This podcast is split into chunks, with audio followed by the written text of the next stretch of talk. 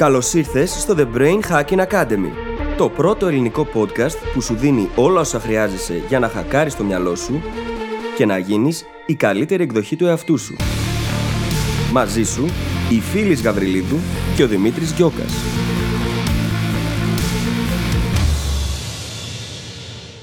Γεια σου, Brain Hacker!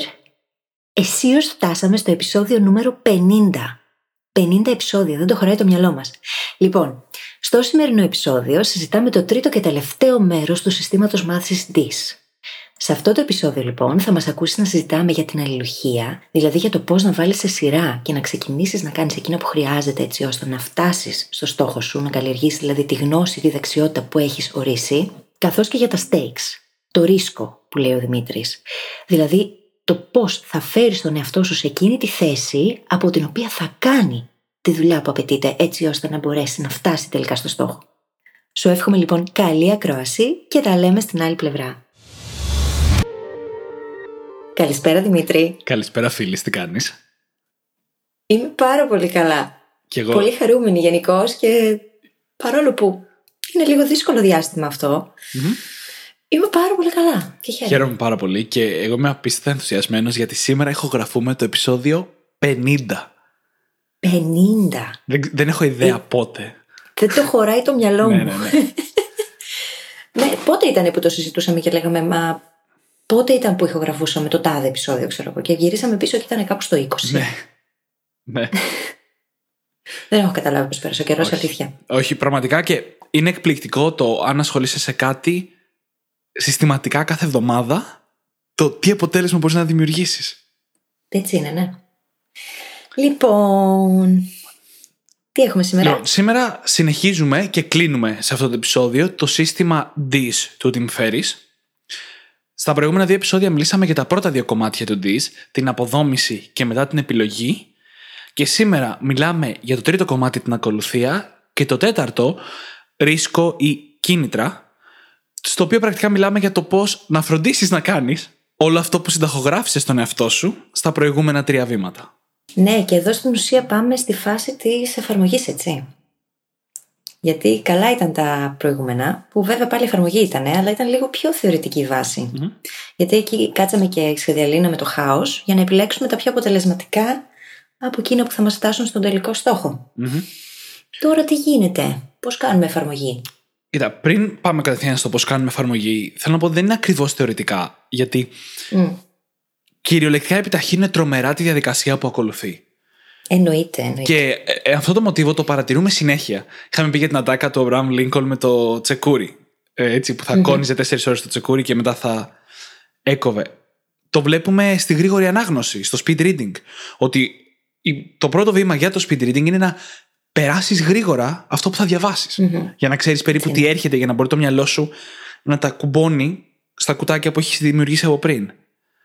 Τώρα αυτό που έκανες τι ήταν? Ήτανε teaser για μελλοντικό επεισόδιο?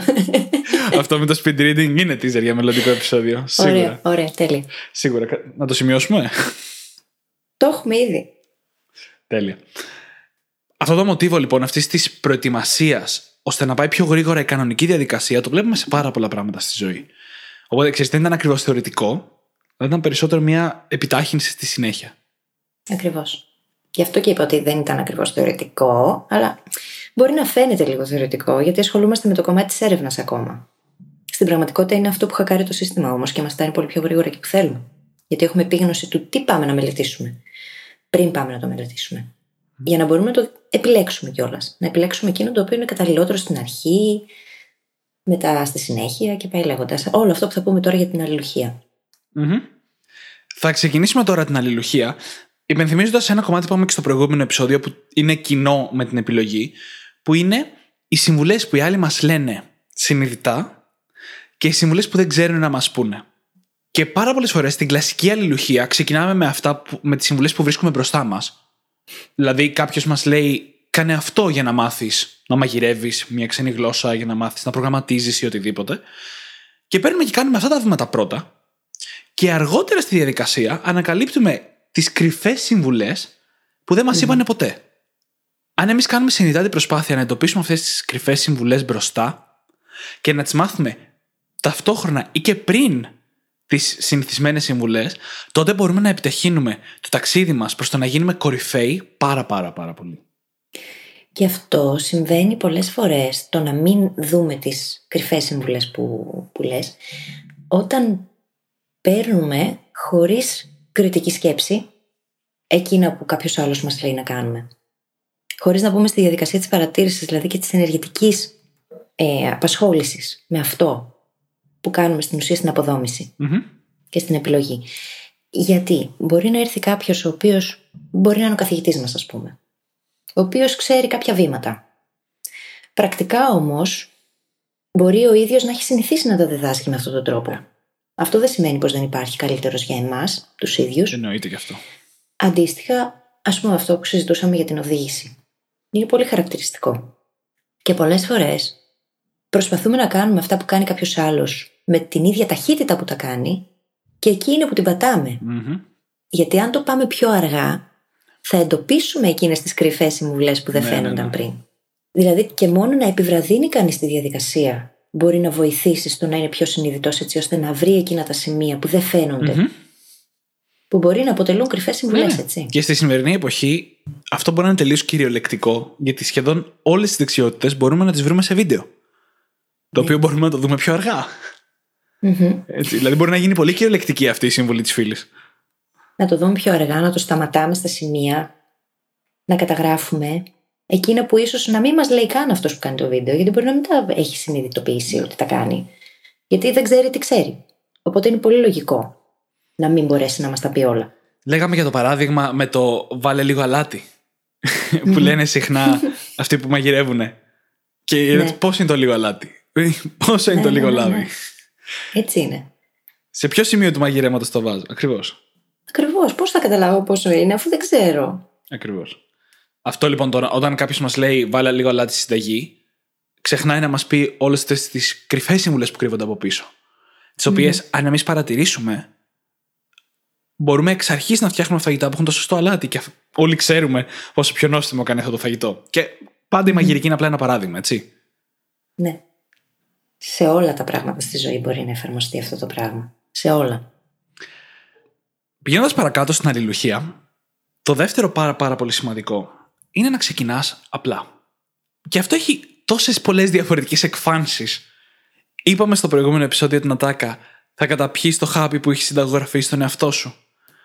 Και αν πας να ξεκινήσεις την αλληλουχία με το πιο δύσκολο, το πιο απαιτητικό, που θέλει πολύ χρόνο, δεν θα το καταπιείς το χάπι. Όχι. Δεν έχει μόνο λοιπόν σημασία τι έχεις διαλέξει να μελετήσεις, αλλά και με ποια σειρά θα το μελετήσεις, για το αν θα το mm-hmm. κρατήσεις. Και εκτός από αυτό, θα προσθέσω και το κλασικό. Το μέτριο που κάνεις είναι καλύτερο από το τέλειο που δεν κάνεις. Δημήτρη, ξέρεις πόσος κόσμος έρχεται και μου το λέει αυτό. Γιατί σε έχει ακούσει να το λέει. Έχω ενθουσιαστεί που το λέει πολλοί κόσμος αυτήν την ατάκα. Ναι. Γιατί είναι πραγματικά το πιο σημαντικό μάθημα, έτσι. Ναι, έτσι είναι. Και η άλλη ατάκα που έρχονται και μου λένε είναι το. Η αλλαγή είναι αναπόφευκτη, η εξέλιξη προαιρετική. Ναι. ναι. Και αν από αυτό το podcast πάρετε δύο πράγματα, είναι αυτές οι δύο ατάκες. Ναι, πραγματικά. πραγματικά. Όταν λοιπόν αποφασίζουμε με ποια σειρά θα μελετήσουμε, πρέπει να τα λαμβάνουμε αυτά υπόψη. Το τι θα μας βοηθήσει να το κρατήσουμε αυτό μακροπρόθεσμα, έτσι, και όχι μόνο ότι θα μας το μάθει πιο γρήγορα. Ναι. Αυτό είναι πολύ σημαντικό. Mm-hmm. Γι' αυτό και ξεκινάμε απλά και χτίζουμε στη συνέχεια. Είναι και αυτό που λέγαμε με το παράδειγμα με το γυμναστήριο, Δημήτρη. Ενθουσιαζόμαστε, πάμε, γραφόμαστε και πάμε εφτά στις εφτά. πέντε στις εφτά, έξι στις εφτά. Το μυαλό δεν έχει προλάβει καν να καταλάβει από πού του ήρθε. Ναι.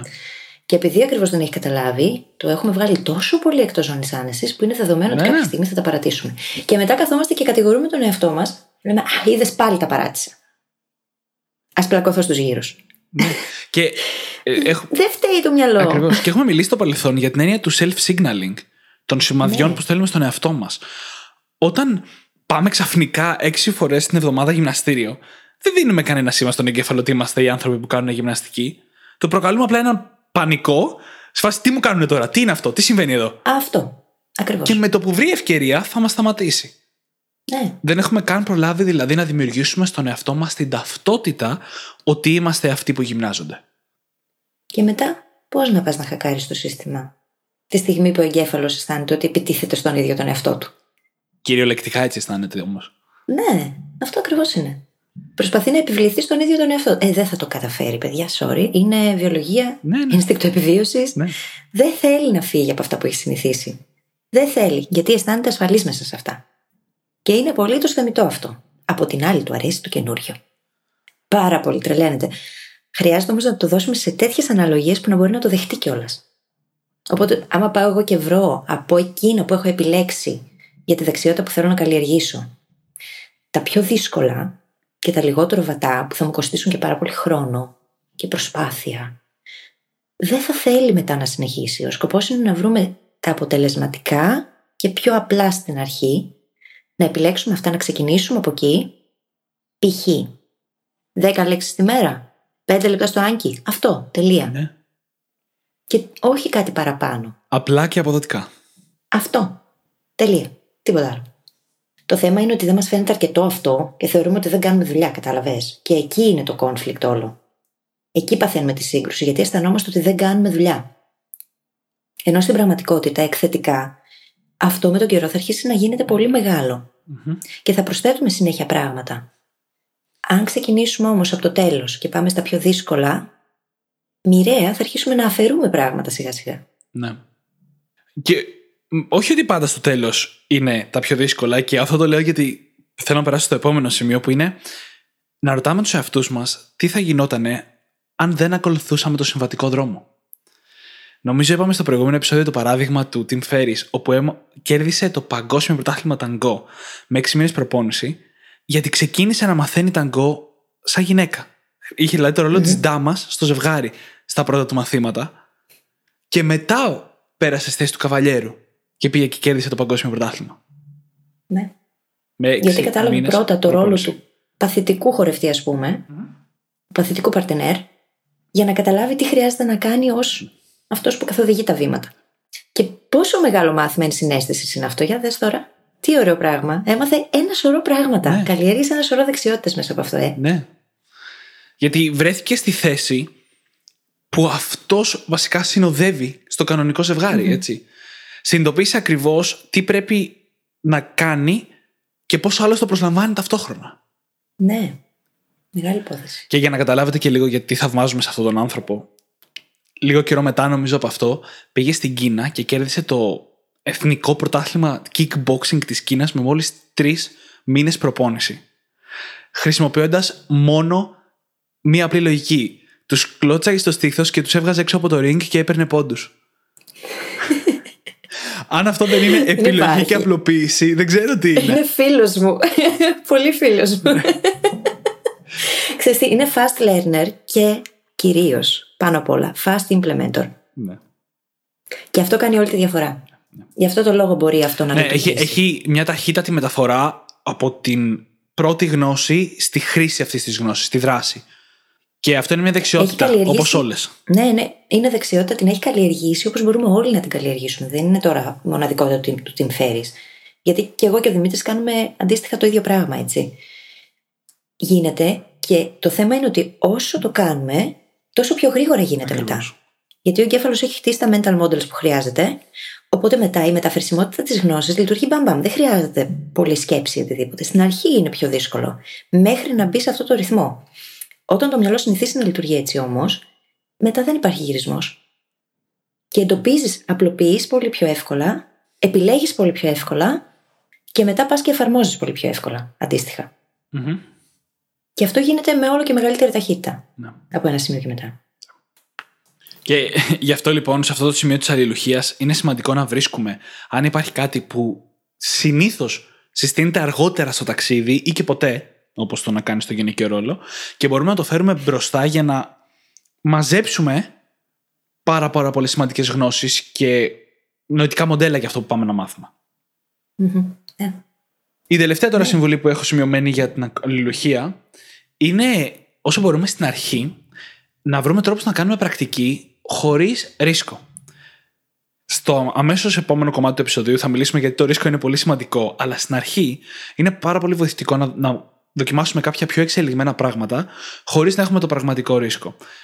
Παραδείγματος χάρη, ο Tim Ferriss, δικό του είναι το ντις, έτσι. Όταν μαθαίνει να μαγειρεύει, Έμαθα την κίνηση που κάνεις για να αναποδογυρίσεις μια ομελέτα στο τηγάνι με φασόλια. Σε... Είχε το τηγάνι, καθόταν γονατιστός στο πάτωμα ώστε έτσι και έκανε βλακεία να μην πηγαίνανε τα φασόλια παντού. Και καθόταν mm-hmm. και έκανε την κίνηση με τα φασόλια και τα αναποδογύριζε μέσα στο τηγάνι. Και έμαθε έτσι να κάνει αυτή την κίνηση που μας επιτρέπει να αναποδογυρίσουμε μια ομελέτα. Πόσο έξυπνο. Πολύ έξυπνο. Είναι σαν να λέμε ότι θες να πας να κάνεις bungee jumping και να κάθεσαι να πηδάς από τον καναπέ. Μισό μέτρο. Θα πω ότι αυτό. Δεν είναι ακριβώς το ίδιο. Θα ισχυριστώ εγώ εδώ να λίγο. Το πω. Μου ήρθε και έπρεπε να το πω. Ήταν αρκετά καλό. Εγώ θα πω ότι είναι σαν να κάνεις bungee jumping και να ανεβαίνεις στη σκάλα ίσα ίσα για να συνηθίσεις πως είναι να βρίσκεσαι λίγο πιο ψηλά από ό,τι συνήθως. Ή κάτι τέτοιο. Ναι, τέλος πάντων, ναι. Ξέρεις ότι είμαι λίγο βλακένδια. Όχι, δεν είσαι, αλλά αυτό ήταν, ήταν αρκετά καλό βασικά αστείο. Αυτό που τον καναπέ δεν μπορώ να πω. Δεν ξέρω αν γελάσαν και οι υπόλοιποι, αλλά τέλος πάντων. Δεν θα μάθουμε ποτέ. Έχουμε δει λοιπόν μέχρι τώρα και στα προηγούμενα επεισόδια τα πρώτα τρία βήματα. Έχουμε δει την αποδόμηση, πώς παίρνουμε δηλαδή μια δεξιότητα και τις πάμε στα δομικά της στοιχεία με τη χρήση της έρευνας. Έχουμε δει την επιλογή, πώς επιλέγουμε από πού θα μάθουμε το κάθε ένα από αυτά τα σημεία και την αλληλουχία, με ποια σειρά θα τα μάθουμε. Και πάμε να μπούμε τώρα στο τέταρτο κομμάτι, στα stakes, στο ρίσκο, στα κίνητρα, που είναι το κομμάτι που θα μας κάνει όντως να το κάνουμε. Και εδώ αρχίζουν τα τραγούδια. Εδώ αρχίζουν τα δύσκολα. Εδώ είπα, είχαμε, είχαμε πει ότι εδώ θα δώσεις εσύ πολύ πόνο. Έχω κι εγώ να δώσω, αλλά έχεις κι εσύ να δώσεις. Και η φίλη δεν θα δώσω εγώ πόνο, γιατί όντας πλέον, έχοντας μαζέψει τόσο υλικό για την αναβλητικότητα, αυτό είναι το κομμάτι με το οποίο ασχολείσαι την περισσότερη ώρα. Όταν ασχολείσαι με την αναβλητικότητα, έτσι. Mm-hmm. Θα ξεκινήσω με τα εύκολα. Και θα πω ότι κάποια πράγματα, κάποιες δεξιότητες έχουν δικά τους stakes μέσα. Ή κάποιες καταστάσεις έχουν δικά τους stakes μέσα. Αν σε έξι μήνες μετακομίζεις μόνιμα στην Κίνα, έχεις ήδη αρκετά κίνητρα για να μάθεις κινέζικα. Mm-hmm. Δεν χρειάζεται έτσι απαραίτητα να κάνεις κάποιο κόλπο. Mm-hmm. Αν τώρα τα μαθαίνεις απλά για να πάρεις ένα πτυχίο, αυτό δεν ισχύει. Ε, ναι. Εξαρτάται από το πόσο σε αγχώνει ναι. το deadline της εξέτασης. Ναι, ναι, ναι. ναι. Εφόσον την έχεις καθορισμένη όμως. Ναι. Γιατί, γιατί ξεκινάμε, ας πούμε, να μαθαίνουμε αγγλικά σαν μικρά παιδιά και έχουμε μιλήσει για τις ξένες γλώσσες πολύ πρόσφατα. Και το πότε θα πάρουμε πτυχίο είναι ανοιχτό. Είναι όταν είμαστε έτοιμοι. Μπορεί, άλλα mm-hmm. παιδιά κάνουν πέντε χρόνια, άλλα παιδιά κάνουν εφτά χρόνια. Και οκτώ. Και οκτώ. Και δέκα. Ωραία. Ευχαριστώ. Και δέκα. Mm-hmm. Καταλάβες. Δηλαδή, ενώ αν όλοι ξέραμε ότι τότε ξεκινάς, τότε δίνεις εξέταση, ναι, θα υπήρχε μία πίεση. Αλλά δεν είναι έτσι. Γιατί θα είχε μπει στόχος ξεκάθαρος. Ναι, αλλά δεν είναι έτσι. Συχνά. Οπότε. Κάποιες καταστάσεις έχουν δικά τους stakes, άλλες φορές πρέπει εμείς να δημιουργήσουμε κίνητρα και να δημιουργήσουμε accountability, το να είμαστε δηλαδή σε κάποιον ή σε κάποιο σύστημα υπόλογοι. Mm-hmm. Αυτό είναι το αγαπημένο μου κομμάτι, να ξέρεις. Γιατί έχει πλάκα. Γιατί έχει πλάκα. Έχει πλάκα γιατί έχει λίγο άγχος δημιουργικό. Ναι. Αλλά εκεί είναι που ο εγκέφαλος ζορίζεται και βγαίνει έξω από τη ζώνη άνεσης του. Και εκεί είναι που κάνεις και το καλύτερο self-signaling. Mm-hmm. Και εν τω μεταξύ, οι συμβουλές σε αυτό το κομμάτι του επεισοδίου δεν έχουν να κάνουν μόνο με το σύστημα ντι άι ες. Έτσι μπορούμε να τις πάρουμε και σε άλλα κομμάτια της ζωής μας. Ναι, ναι, εννοείται. Accountability τι σημαίνει? Λοιπόν, να το πούμε λίγο αυτό. Ωραία, accountability σημαίνει να δημιουργήσουμε ένα σύστημα γύρω μας στο οποίο είμαστε υπόλογοι για τη δράση μας. Ένα κλασικό σύστημα είναι να έχουμε έναν accountability buddy, έναν φίλο μας δηλαδή, ή ζευγάρι, ή δάσκαλο, ή κάποιον, στον οποίο να αναφέρουμε πρακτικά την πρόοδό μας. Ο οποίος, mm-hmm. αν δεν έχουμε πρόοδο, θα μας πει γιατί δεν είχες πρόοδο και θα πρέπει να έχουμε κάποιο καλό λόγο. Αλλιώς ξέρουμε ότι κάναμε λάθος. Στον ίδιο άνθρωπο που θα περηφανευτούμε όταν έχουμε πρόοδο, έχει και θετική πλευρά, έτσι, δεν έχει μόνο για το, ναι. το αρνητικό. Και σε γενικές γραμμές είναι ένα σύστημα που αυξάνει τις πιθανότητες να κάνουμε τη δουλειά που πρέπει να κάνουμε. Μπορεί να είναι ένα community, ας πούμε, και να έχεις ανακοινώσει ότι θα κάνεις κάτι, οπότε μετά δεν μπορείς να το πάρεις πίσω. Έχεις εκτεθεί. Έχεις δώσει το λόγο σου, που λέμε εμείς εδώ στην Ελλάδα. Έχεις βάλει στο τραπέζι τη φήμη σου. Εγώ το λέω αυτό. Ναι, ακριβώς. Έχεις παίξει στο, στο τραπέζι, στον τζόγο, δηλαδή τη, τη φήμη σου. Οπότε μετά δεν υπάρχει γυρισμός, γιατί πρόκειται να τη χάσεις. Mm-hmm. Αν δεν κάνεις αυτό που υποσχέθηκες ότι θα κάνεις. Ναι. Και αυτό συνδέεται άμεσα με κάτι που είχαμε συζητήσει στο παρελθόν. Πονάει το μυαλό μας πολύ περισσότερο το να χάσουμε κάτι που ήδη έχουμε από το να κερδίσουμε κάτι που δεν είχαμε ποτέ. Ναι. Οπότε λειτουργούν πολύ καλά και τα θετικά κίνητρα του τύπου αν κάνω αυτό θα κάνω στον εαυτό μου αυτό το δώρο στο τέλος του μήνα. Εάν όμως πω ότι σε περίπτωση που δεν το κάνω θα πάω και θα δωρήσω αυτό το χρηματικό ποσό, το οποίο είναι και μεγάλο για να με πονάει αρκετά, σε αυτή την οργάνωση και το έχω δηλώσει κιόλας σε κάποιον φίλο μου ή στους φίλους μου, mm-hmm. αυτό είναι μεγάλος πόνος. Ναι. Και φυσικά και δεν θέλεις να το κάνεις γιατί δεν πιστεύεις καθόλου στο σκοπό της. Ναι. Θα το κάνεις όμως αν αποτύχεις τελικά. Πω, πω, είπες τόσο πολλά πράγματα. Είπες τόσο πολλά πράγματα σε λίγες προτάσεις. Παρασύρθηκα. Όχι, όχι, καλά έκανες. Απλά δεν ξέρω πού να το πιάσω. Λοιπόν, το πρώτο πράγμα είναι το πόσο σημαντικό είναι αυτό για το φόβο του να χάσουμε εναντίον της αγάπης του να κερδίζουμε. Είναι δύο φορές yeah. πιο δυνατό. Από έρευνες, έτσι, mm-hmm. όχι από το μυαλό μας. Mm-hmm. Είναι δύο φορές πιο δυνατός ο φόβος του να χάσουμε κάτι. Αυτό βέβαια δεν σημαίνει ότι όλα μας τα κίνητρα πρέπει να είναι να μην χάσουμε κάτι. Έτσι, αλλά για να μας κρατήσουν υπόλογους χρησιμεύουν πάρα πάρα πάρα πολύ. Να πω ένα παράδειγμα. Mm-hmm. Από τη σχολική τάξη κάποτε που δίδασκα. Μπήκα μέσα αρχές της χρονιάς. Και πάνω στη συζήτηση που κάναμε μου είπαν, ναι, κυρία, τώρα αφού ξέρετε και ξέρουμε κι εμείς ότι έχετε εικόνα του ποιοι είμαστε, τι κάνουμε, μη μας το παίζετε τώρα, δεν ξέρω κι εγώ τι. Σου λέω, όχι. Ό,τι και να ξέρω, από την ώρα που πέρασα την πόρτα αυτής της αίθουσας, έχει διαγραφεί. Είστε όλοι άγνωστοι για μένα, τώρα θα σας γνωρίσω και επίσης είστε όλοι για μένα καθαρά εικοσάρια. Όλοι. Μπορείτε να κάνετε κάτι για να το κρατήσετε ψηλά. Ωραία. Δικό σας. Και με κοίταξαν, γούρλωσαν τα μάτια. Ήταν πάρα πολύ αστείο. Αλλά το εννοούσα. Και να σου πω κάτι. Είχα εξαιρετική συνεργασία με τα παιδιά σε εκείνο το τμήμα. Εξαιρετική. Καλύτερη από οτιδήποτε αναμενόταν πριν ξεκινήσουμε. Πάρα πολύ καλά. Και είναι οι άνθρωποι γενικά θα σε εκπλήξουν αν τους εμπιστευτείς. Εννοείται, το λέει ο Σάιμον. Σάιμον Σίνεκ. Θα μας εκπλήξουν από το πόσο ευφυείς mm-hmm. μπορούν να γίνουν αν τους εμπιστευτούν. Εγώ πιστεύω ότι θα μας εκπλήξουν σε πάρα πολλά κομμάτια. Εννοείται. Στην καλοσύνη, στην ευφυΐα, στην αγάπη. Σε πάρα πολλά κομμάτια. Έτσι είναι. Ναι, ναι, ναι. Μα ξεκινάμε με την προδιάθεση του δεν εμπιστεύομαι τον άλλον. Πρέπει να κερδίσει την εμπιστοσύνη μου. Mm-hmm. Και αυτό είναι αρνητική προσδοκία, μα κάτσεις και το αναλύσεις. Δεν σου έχει κάνει ποτέ κάτι για να έχεις αφορμή να μην τον εμπιστεύεσαι. Mm-hmm. Ούτε και για να τον εμπιστεύεσαι. Οπότε είναι κάτι τελείως ουδέτερο. Γιατί να μπαίνει αυτός σε προσδοκία εκ των προτέρων, πριν καν δεις το όποιο δείγμα συμπεριφοράς. Yeah. Δεν υπάρχει λόγος. Γιατί μετά υποσκάπτουμε τις σχέσεις μας, τις συνεργασίες μας, οποιαδήποτε άλλη επίδραση έχουμε με άλλους ανθρώπους. Δεν χρειάζεται να γενικεύουμε. Το ότι μπορεί κάποιος, ας πούμε, να μας φέρθηκε με τον χύψη τρόπο στο παρελθόν, δεν σημαίνει ότι μας φέρονται όλοι με τον ίδιο τρόπο. Επειδή είδαμε ένα δείγμα, ας πούμε. Ναι. Δεν δίνουμε ευκαιρίες ένας στον άλλον έτσι. Ναι. Όντως δεν δίνουμε. Ναι. Και οι άνθρωποι θα μας εκπλήξουν. Έχοντας τώρα πει αυτό, αυτό δούλεψε και πάρα πολύ γιατί είχαν κάτι και φοβόντουσαν να μην το χάσουν. Mm-hmm. Και δεν δουλεύανε για να το κερδίσουν. Και τότε φυσικά. Ναι. Και δεν το ήξερες, κατά πάσα πιθανότητα μάλλον, ότι κάνεις αυτό ακριβώς. Αλλά τους έδωσες την αίσθηση ότι το είκοσι είναι δικό τους και ότι κινδυνεύουν να το χάσουν. Και αυτό είπαμε δύο φορές πιο δυνατό κίνητρο. Μαζί με την εμπιστοσύνη που τους έδειξες, που ήταν ακόμα περισσότερο, χίλιες φορές πιο δυνατό κίνητρο, έτσι. Σκεφτείτε το λίγο όσοι εκπαιδευτικοί είστε εδώ και μας ακούτε. Mm. Πόσο μεγάλη διαφορά στην ψυχολογία των μαθητών μας μπορεί να κάνει κάτι τέτοιο. Yeah. Γιατί πολλές φορές ξεκινάμε από το δέκα και ανεβαίνουμε. Γιατί το κάνουμε αυτό, το έχεις σκεφτεί ποτέ? Όχι. Σκέψου ότι πάει κόντρα ε... και στο σύστημα δικαιοσύνης μας που λέει αθώος μέχρι αποδείξεις του εναντίου. Ακριβώς. Γιατί, δηλαδή, μπορούμε να ξεκινήσουμε έτσι και απλά να αφαιρέσουμε αν μας δοθεί η αφορμή. Είναι πολύ πιο εύκολο και πολύ πιο δίκαιο. Ναι. Γιατί δεν ξέρουμε πώς μπορεί να είναι η επίδοση του καθενός. Το ότι μπορεί να ήταν πέρσι, σε εισαγωγικά το βάζω, κακός μαθητής, δεν σημαίνει απολύτως τίποτα. Απολύτως τίποτα όμως. Και αντίστοιχα το να ήταν καλός μαθητής, πάλι σε εισαγωγικά. Ναι. Γιατί έχουμε πει τι πιστεύουμε και τι ισχύει για τις ταμπέλες, έτσι. Οι, δεν ταμπέλες ή καλούπια.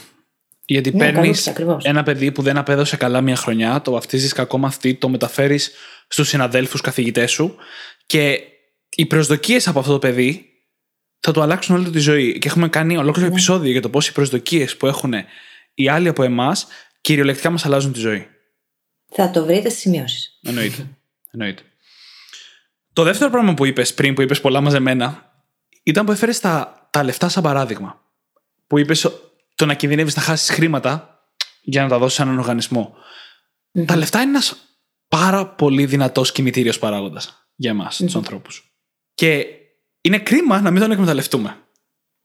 Και έχει εμφανιστεί πολλές φορές και στα επεισόδια μας, όταν συζητάγαμε για τα σημεία μη επιστροφής, μιλάγαμε για το πώς να επενδύσεις ένα μεγάλο ποσό χρημάτων μπροστά, ώστε να, mm-hmm. μέσα σου να μην έχεις άλλη επιλογή από το να mm-hmm. κάνεις κάτι με αυτή την επένδυση που έκανες. Mm-hmm. Ξαναεμφανίζονται πάλι τα λεφτά, μιλάμε για το αρνητικό κίνητρο, το να φοβάσαι να τα χάσεις. Γενικά λοιπόν τα χρήματα είναι μια δυνατή κινητήριος δύναμη. Είναι ο λόγος που πολλά επαγγέλματα, όπως οι ψυχολόγοι, παίρνουν χρήματα και μάλιστα ένα σημαντικό ποσό, γιατί η οικονομική αυτή επένδυση που κάνουμε σε αυτή τη διαδικασία μας κάνει να μας ενδιαφέρει περισσότερο. Ακριβώς.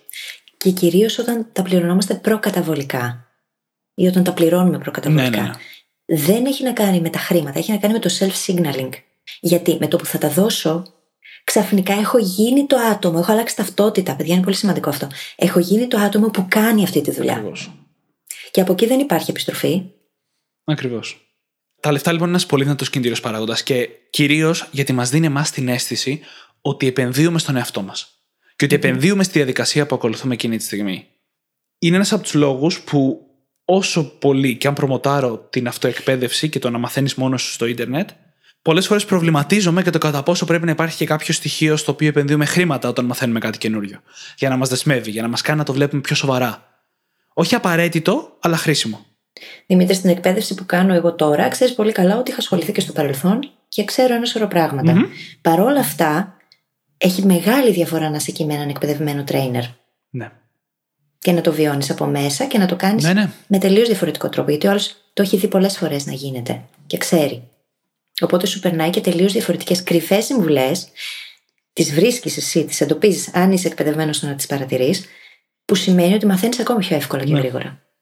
Οπότε η επένδυση σου φέρνει πίσω, σου γυρίζει πίσω το πολλαπλάσιο. Mm-hmm. Ε, μα, μα και αυτό δεν συζητάμε εμείς εδώ. Πήγαινε εξοδέψτε τα λεφτά σας. Όχι. Πήγαινε επενδύστε τα λεφτά σας. Και επενδύστε, ναι. η πρώτη επένδυση επενδύστε. Που πρέπει να κάνουμε στη ζωή μας είναι σε εμάς. Στο παρελθόν με έχουν ερωτήσει αρκετές φορές: έχω εκατό ευρώ, έχω πεντακόσια ευρώ, πού να τα επενδύσω, τι να κάνω.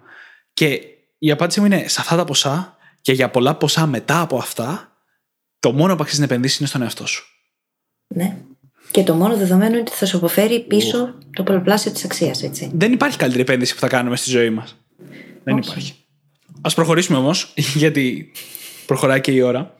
Και θέλω να μιλήσουμε για το επόμενο στοιχείο που μπορεί να μας βοηθήσει πάρα πολύ με το να μείνουμε σε μια διαδικασία, που είναι τα deadlines, οι διορίες. Mm. Έχουμε μιλήσει για τον νόμο του Πάρκινσον και έχουμε μιλήσει και γενικά για τη δύναμη της διορίας. Είναι καλό να την εισάγουμε και με το ζόρι όπου δεν υπάρχει. Σε κάποια mm-hmm. πράγματα θα υπάρχει διορία. Δίνουμε μια εξέταση το Μάιο, πρέπει να διαβάσουμε τώρα. Θα διαβάσουμε με το σωστό τρόπο, αλλά η διορία υπάρχει εκεί. Αν δεν υπάρχει διορία, εκεί είναι που είναι πιο πιθανό να εμφανιστεί αναβλητικότητα, να μην mm-hmm. ακολουθήσουμε τη διαδικασία που έχουμε φτιάξει. Και ένα μυστικό είναι απλά να βάλουμε μια διορία μόνοι μας. Το δικό μου hack, το απόλυτο hack, αυτή την περίοδο τουλάχιστον, είναι το Asana. Βάζω εγώ τις διορίες, έτσι δεν με αναγκάζει κανένας. Αυτά... και μόνο όμως που είναι στη λίστα μου. Α, αυτά είναι για ανθρώπους σαν και σένα που βάζουν μόνοι τους διορίες και αυτά πιάνουνε. Ναι, το ξέρω. Έτσι, τα έχουμε ξαναπεί αυτά. Για μένα πιάνει. Για όλους εμάς τους υπόλοιπους. Τους κοινούς θνητούς. Οι διορίες πρέπει να είναι εξωτερικού χαρακτήρα. Έτσι, παραδείγμα τους χάρη. Ναι, ξεχνάω, το ξεχνάω, το θεωρώ δεδομένο ότι ναι. Τι να κάνω, αφού σε μένα λειτουργεί αυτό το πράγμα. Κάποιοι από εμάς είμαστε έτσι. Βάζουμε τα deadlines και τα τηρούμε. Ναι, όχι πάντα. Δεν, δεν το έχω κάνει ποτέ στη ζωή μου. Δεν νομίζω θα το κάνω ποτέ στη ζωή μου, αλλά δεν με πειράζει. Και αυτό είναι OK που λέμε. Δεν το ξέρεις. Δεν το ξέρεις, γιατί και εγώ παλιά ήμουν και έτσι και δεν μπορούσα να το κάνω. Αυτό είναι OK, ξαναλέω, γιατί υπάρχουν άλλοι τρόποι. Ναι. Όπως okay. το να βάλεις εξωτερικές διορίες. Έτσι, αν μαθαίνεις μια ξένη γλώσσα και βάλε επίτηδες μια εξέταση σε ένα χρονικό σημείο, ακόμα και αν δεν είναι ο στόχος σου. Η εξέταση. Mm-hmm. Ή βάλε ένα ταξίδι στη χώρα προορισμού. Ή κλείσε μια συνέντευξη στη γλώσσα που μαθαίνεις. Εσύ να δίνεις mm-hmm. τη συνέντευξη. Παρεπιπτόντως. Ναι, ναι, ναι, ναι. Βρες ένα μέσο, κάτι που έχει αξία για σένα και που θα σε πιέσει σένα και που θα σε αγχώσει λίγο, δημιουργικό άγχος, ώστε να κρατήσεις τον εαυτό σου υπόλογο στο να τα βγάλεις mm. πέρα. Μπορεί, ας πούμε, μαθαίνοντας μια ξένη γλώσσα, αυτό να είναι το ραντεβού σου το εβδομαδιαίο με τον. Tandem buddy. Ναι, ναι. που θα αναγκαστείς να μιλήσεις. Mm-hmm. Θα αναγκαστείς. Πάλι συσταγωγικά, γιατί είναι διασκεδαστικό, έτσι. Mm-hmm. Οπότε, εκ των πραγμάτων, οφείλεις να έχεις κάνει πρόοδο. Έστω και λίγη. Έχεις ραντεβού για να μιλήσεις. Ναι. Yeah. Και αυτά ήταν μόνο παραδείγματα για την ξένη γλώσσα, έτσι. Μπορούμε να δημιουργήσουμε με τη φαντασία μας διορίες για πάρα πολλά πράγματα. Και το, το σημαντικό βήμα είναι να τις κάνουμε και πραγματικότητα. Όχι απλά να τις φανταστούμε, αλλά να τις υλοποιήσουμε κιόλας. Να αγοράσουμε αυτό το εισιτήριο, να κανονίσουμε αυτή την εξέταση κτλ. κτλ. Μπορεί να καλέσουμε Σάββατο βράδυ τους φίλους μας στο σπίτι και να τους υποσχεθούμε ότι θα τους παίξουμε πέντε κομμάτια στην κιθάρα. Μία ιστορία που έχω ακούσει από φίλο φίλου, ο οποίος ασχολιόταν με κάτι άσχετο και ήθελε να μάθει προγραμματισμό. Mm-hmm. Και εξ αρχής, ξεκινώντας να μαθαίνει προγραμματισμό, ήθελε να φτιάξει δικά του πράγματα. Δεν ήθελε να πάει να δουλέψει σε εταιρεία. Αλλά για να δεσμεύσει τον εαυτό του να μάθει, έκλεισε συνεντεύξεις σε εταιρείες. Μία τώρα, μία σε τρεις μήνες, μία σε έξι μήνες. Δεν τις έκλεινε όλες από τώρα. Προγραμματισμού. Ναι, προγραμματισμού. Well done. Και πήγαινε, έκανε τις συνεντεύξεις για να δει αν θα τον πάρουνε, για να δείξει που χωλένει και να γυρίσει mm-hmm. να μάθει. Και δεν πήγε σε καμία από αυτές τις εταιρείες, έτσι. Θέλει πολλή φαντασία και λίγα κότσια. Ή πολλά κότσια και λίγη φαντασία. Διαλέξτε. Έτσι πάει συνήθως. Ναι. Μα άμα δεις και τη συνέντευξη σαν μάθημα και σαν ευκαιρία ναι. για εξάσκηση, τίποτα δεν πάει χαμένο. Πόσο πιο growth δηλαδή, mindset. Τείνουμε να δούμε τις συναντεύξεις σαν αποτυχία, αν δεν μας έχουν προσλάβει, αντί να πάρουμε όλο το feedback ναι. και να μάθουμε από αυτό για να γίνουμε καλύτεροι μετά. Πόσο πιο growth mindset, πραγματικά. Δεν υπάρχει. Πραγματικά. Τώρα, θέλω να προχωρήσω στο επόμενο κομμάτι που μπορεί να μας βοηθήσει να κάνουμε τη δουλειά, το οποίο είναι, εγώ το λέω, να εκμεταλλευτείς τα ανθρώπινά σου ένστικτα. Mm-hmm. Και υπάρχουν δύο κυρίως ανθρώπινα ένστικτα, τα οποία είναι πολύ δυνατά σε αυτή την κατηγορία πραγμάτων, που είναι ο ανταγωνισμός και η συνεργασία. Γενικά οι άνθρωποι είμαστε ανταγωνιστικοί από τη φύση μας. Είναι στη βιολογία μας. Ταυτόχρονα όμως είμαστε και πλάσματα αγέλης. Mm-hmm. Πλάσματα κοινότητας, κοινωνίας. Οπότε έχουμε μεγάλη δύναμη και στη συνεργασία. Αν λοιπόν σε αυτό που προσπαθούμε να κάνουμε βάλουμε κάποιο στοιχείο ανταγωνισμού ή ξεχωριστά κάποιο στοιχείο συνεργασίας, αυξάνουμε πάρα πολύ τις πιθανότητες να κάνουμε τη δουλειά. Γιατί δεν θέλουμε να απογοητεύσουμε τους συμπαίχτες μας, γιατί δεν θέλουμε να χάσουμε στον ανταγωνισμό. Είναι ανθρώπινα ένστικτα πάρα πολύ δυνατά που θα μας βοηθήσουν πολύ να κάνουμε τη δουλειά. Ένα παράδειγμα είναι, ας πούμε, να γραφτούμε στο γυμναστήριο μαζί με κάποιον φίλο μας και να πηγαίνουμε μαζί και να έχουμε να δουλεύουμε μαζί πράγματα. Yeah. Αυτό είναι ταυτόχρονα και συνεργασία και λίγο ανταγωνισμός. Ποιος? Γιατί θες να κάνεις έστω και κάτι καλύτερο. Δηλαδή, μπορούμε να το συμφωνήσουμε και εξ αρχής ότι πάμε λίγο έτσι να το παίξουμε mm. challenge. Ποιος θα φτάσει πιο γρήγορα στο στόχο. Χωρίς ψυχαναγκασμούς, έτσι. Ναι, ναι, ναι. ναι. Κοίτα, για μένα, στο χαρακτήρα μου, επειδή ταιριάζει λίγο. Και να ξεφύγει λίγο ο ανταγωνισμός, κακό δεν κάνει. Πιο γρήγορα θα μάθεις. Δεν έχεις άδικο. Είναι, είναι ανάλογο τον άνθρωπο. Δηλαδή, όπως πάντα, δεν ταιριάζουν όλα για όλους με τον ίδιο τρόπο. Οπότε πρέπει να βρούμε μέχρι που εμείς είμαστε άνετα με τον ανταγωνισμό και μέχρι που εμείς είμαστε άνετα με τη συνεργασία. Κάποιοι από εμάς είναι εσωστρεφείς. Πολύ εσωστρεφείς. Η συνεργασία δεν είναι η καλύτερη μέθοδος εκμάθησης όταν είσαι πολύ εσωστρεφής. Ναι, ισχύει. Βέβαια, υπάρχει και ο παράγοντας του ανταγωνισμού απέναντι στον ίδιο μας τον εαυτό πολλές φορές, έτσι. Ναι. Δηλαδή, θυμάμαι όταν έκανα κουνγκφού, mm-hmm. που είχα πάντα στο μυαλό μου ότι θέλω να είμαι καλύτερη από την προηγούμενη προπόνηση. Mm-hmm. Δεν κοιτούσα γύρω μου, είχα δει τι είχα κάνει, σε τι υστερούσα και απλά πήγαινα να δουλέψω αυτό. Ναι. Και ήταν πολύ δυνατή πρόθεση, εσωτερική πρόθεση, εσωτερικό κίνητρο mm-hmm. αυτό το πράγμα. Και είναι πάρα πολύ δυνατό αυτό που λες. Το αναγνωρίζω και μάλιστα είναι και από τις δικές μου βασικές κινητήριες δυνάμεις, αλλά δεν βασίζεται σε αυτό που είπα στα ανθρώπινα ένστικτα τόσο πολύ. Ναι, ναι, ισχύει. Όχι ότι δεν είναι δυνατό, απλά ξέρεις, τον ανταγωνισμό με τον άλλον δεν μπορείς να τον ε, αντικρούσεις ως πιο δυνατή δύναμη. Απλά όχι σύγκριση με τον άλλον. Ανταγωνισμό με τον άλλον. Γι' αυτό και συχνά ανταγωνιζόμαστε, θέλουμε να ανταγωνιζόμαστε μάλλον φίλους ή ομοίους. Και όχι ένα πραγματικά αγχωτικά ανταγωνιστικό σύστημα. Mm-hmm. Κοίτα, αυτό που είπα ίσως να πατάει περισσότερο, αν πάρουμε την πυραμίδα του Maslow, πάνω στο self-actualization και όχι στην αυτοεκπλήρωση. Στην αυτοεκπλήρωση. Και όχι τόσο στο, στα ένστικτα συνεργασίας και ανταγωνισμού. Ακριβώς. Που είναι και αυτό θεμιτό, έτσι. Θεμιτό εννοείται. εννοείται. Είναι και αυτό λοιπόν άλλη μια στρατηγική mm-hmm. για να κάνεις τη δουλειά. Οτιδήποτε δουλεύει στον καθένα, παιδιά. Ναι, ναι. Πάντα. Πάντα. Εξατομικεύστε. Ναι, ναι. Μην κάνετε ό,τι λέμε. Δοκιμάστε. Ναι. Λοιπόν, προχωρώντας, θέλω να μιλήσω για, το, για τα δεσμά. Μου αρέσει αυτή η λέξη, για τα δεσμά. Κυριολεκτικά να δέσεις τον εαυτό σε μια καρέκλα και να κάνεις τη δουλειά. Τι εικόνα κάναμε, Δημήτρη, τώρα. Και για όσους αυτό προφανώς ακούγεται λίγο τρομακτικό, δεν το εννοώ κυριολεκτικά. Εννοώ να χρησιμοποιήσουμε κάποιο σύστημα. Έχουμε μιλήσει στο παρελθόν για το K-safe, που μπορείς να κλειδώσεις mm-hmm. κάτι μέσα και να μην μπορείς να το ανοίξεις για όσες ώρες θες εσύ. Mm-hmm. Ή το να, να κλειδώσεις τον υπολογιστή σου με κάποια εφαρμογή και να μην μπορείς να μπεις στο Facebook. Ή οποιονδήποτε άλλο τρόπο, τέλος πάντων, μπορούμε να φανταστούμε για να κλειδώσουμε τον εαυτό μας, μεταφορικά, στο να κάνουμε αυτό που θέλουμε να κάνουμε. Γιατί πέρα από τα πλαίσια, που ένα από αυτά είναι ο χρόνος και τον έχουμε συζητήσει πάρα πολύ συχνά, λειτουργεί πάρα πολύ καλά για το μυαλό, την παραγωγικότητα και τη δημιουργικότητά του ο περιορισμός. Πάρα πολύ καλά. Το βοηθάει να γίνει πολύ αποτελεσματικό, να εστιάσει εκατό τοις εκατό. Αν λοιπόν εμείς βάλουμε από μόνοι μας αυτούς τους περιορισμούς, τύπου κλειδώνω όλες τις σελίδες αυτές που είμαι πολύ επιρρεπής στο να μπαίνω, mm-hmm. τότε δεν έχουμε αφήσει τον εαυτό μας άλλη επιλογή από το να κάνει αυτό που έχουμε βαλθεί να πετύχουμε. Mm-hmm. Και τον βοηθάμε κιόλας και ψυχολογικά, γιατί ξέρει ότι δεν έχει επιλογή, οπότε θα κάνει τη δουλειά απλά. Στο εκπληκτικό βιβλίο του, το Deep Work, ο Καλ Νιούπορτ γράφει για έναν οικονομολόγο, ο οποίος ήταν απογοητευμένος με τη δουλειά του και αποφάσισε να το γυρίσει σε προγραμματιστής. Και επειδή ήταν επιρρεπής στους περισπασμούς, τι έκανε? Κλείδωνε τον εαυτό του σε ένα δωμάτιο, κυριολεκτικά η γυναίκα του είχε το κλειδί απ' έξω, κλείδωνε τον εαυτό του σε ένα δωμάτιο χωρίς υπολογιστή, με μόνο βιβλία προγραμματισμού και ένα μολύβι και ένα highlighter. Mm-hmm. Και απλά διάβαζε με τις ώρες μέχρι να φτάσει η ώρα του μεσημεριανού, ξέρω εγώ. Από το πρωί μέχρι το, την ώρα του μεσημεριανού. Και με αυτόν τον τρόπο δεν υπήρχε περίπτωση να μην κάνει αυτό που είχε μπει μέσα να κάνει. Mm-hmm. Και αυτός το είχε πάει σχεδόν στο κυριολεκτικό. Αυτός το παράκανε. Ναι. Ό,τι δουλεύει στον καθένα. Ναι, εννοείται, εννοείται. εννοείται. εννοείται. Ε, εγώ, παραδείγματος χάρη, κάθε πρωί, αντί να πηγαίνω στο γραφείο να ξεκινάω τη δουλειά, πηγαίνω στην κουζίνα, γιατί η καρέκλα του γραφείου είναι πάρα πολύ αναπαυτική και με παίρνει ο ύπνος. Οπότε πηγαίνω και ξεκινάω τη δουλειά μου στην κουζίνα που δεν έχει τόσο βολική καρέκλα. Ξυπνάω, μπαίνω στη δουλειά και μετά πηγαίνω στο γραφείο που έχω περισσότερο εξοπλισμό κτλ. κτλ. Ωραία. Αυτό βγήκε μετά από πολλή εξατομίκευση. Καλέ μας brain hacker λοιπόν που μας ακούς αυτή τη στιγμή.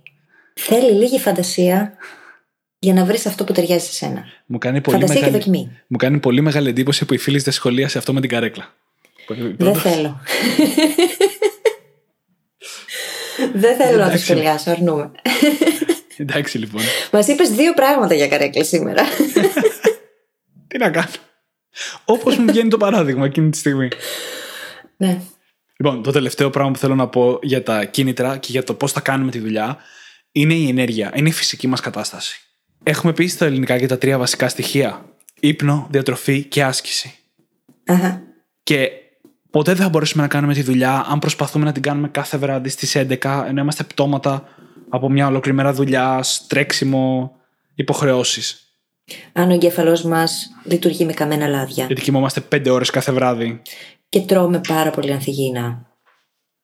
Ό,τι πρώτες ύλες έχει, αυτές θα χρησιμοποιήσει για να κάνουμε τη δουλειά. Αν οι πρώτες ύλες είναι κακής ποιότητας. Mm. Βλέπε χάμπουργκερ και γύρους κάθε βράδυ, ναι. τότε δυστυχώς και το μυαλουδάκι μας δεν θα ναι. μπορέσει να αποδώσει στο εκατό τοις εκατό. Ναι. Η φυσιολογία μας και τα επίπεδα ενέργειάς μας είναι πάρα πολύ σημαντικό κομμάτι για την αναβλητικότητα mm. και για το να μπορέσουμε να κάτσουμε κάτω και να κάνουμε αυτά που μας ενδιαφέρουν. Μην το πας μόνο εκεί. Έχουμε πει στο αντίστοιχο επεισόδιο του ύπνου πως ένα εικοσιτετράωρο μόνο έλλειψης ύπνου μπορεί να οδηγήσει σε πτώση του άι κιου έως δεκαπέντε μονάδες. Προσωρινή. Προσωρινή, προσωρινή. Αλλά σκέψου λίγο τώρα. δεκαπέντε μονάδες είναι σαν να έχω γίνει ξανά έξι χρονών. Ακριβώς. Μεγάλη διαφορά. έξι, δέκα, ξέρω εγώ πόσο. Όσο είναι τέλος πάντων. Ναι. ναι. Δεν είναι ακριβής επιστήμη. Πολύ μεγάλη διαφορά. ναι, ναι. Αλλά γιατί να το κάνουμε αυτό στον εαυτό μας? Τη στιγμή που αυτό σημαίνει ότι αν έχουμε κοιμηθεί επαρκώς, θα χρειαστεί να δουλέψουμε λιγότερη ώρα. Θα είμαστε πολύ πιο αποτελεσματικοί, πολύ πιο ευφυείς, γιατί θα λειτουργούμε στο εκατό τοις εκατό μας. Που σημαίνει ότι στην ουσία θα έχουμε χρόνο να κάνουμε περισσότερα πράγματα, θα κάνουμε λιγότερα λάθη, αυτό που το πας. Γιατί χάνουμε πολλές φορές χρόνο στο να διορθώνουμε τα λάθη που κάναμε. Πολύ σημαντικό. Και νομίζω ότι με αυτό μπορούμε να κλείσουμε το σημερινό μας επεισόδιο και το σύστημα ντι άι ες ες. Mm-hmm. Νομίζω το καλύψαμε. Και το πενηκοστό επεισόδιο μαζί. Και το πενηκοστό επεισόδιο. Πάμε να πανηγυρίσουμε όλοι μαζί. Εγώ στην κάμερα πανηγυρίζω αυτή τη στιγμή, να ξέρετε. Νομίζω μπορέσαν να σε φανταστούν. Μια, μια μέρα πρέπει να τους δείξουμε πίσω από τις κάμερες, έτσι. Είσαι σίγουρος? Όχι, καθόλου. Δεν το εννοούσα, το παίρνω πίσω. Πρόσεχε τι λες. Λοιπόν, όπως πάντα, μπορείτε να βρείτε τις σημειώσεις του επεισοδίου μας στο site μας, στο brain hacking academy dot g r. Και θα σας ζητήσουμε να πάτε στην εφαρμογή podcast που μας έχετε βρει και μας ακούτε, Overcast, Podbean, iTunes, Stitcher, Spotify, οπουδήποτε, ή ακόμα και στη σελίδα μας απλά, και να μας γράψετε και ένα φανταστικό πεντάστερο review, γιατί βοηθάτε έτσι το podcast να ανέβει, να γίνουμε ακόμα περισσότεροι brain hackers στον κόσμο και μας κάνετε και πάρα πολύ χαρούμενους. Σας ευχαριστούμε πάρα πολύ που ήσασταν μαζί μας και σας ευχόμαστε καλή συνέχεια. Καλή συνέχεια.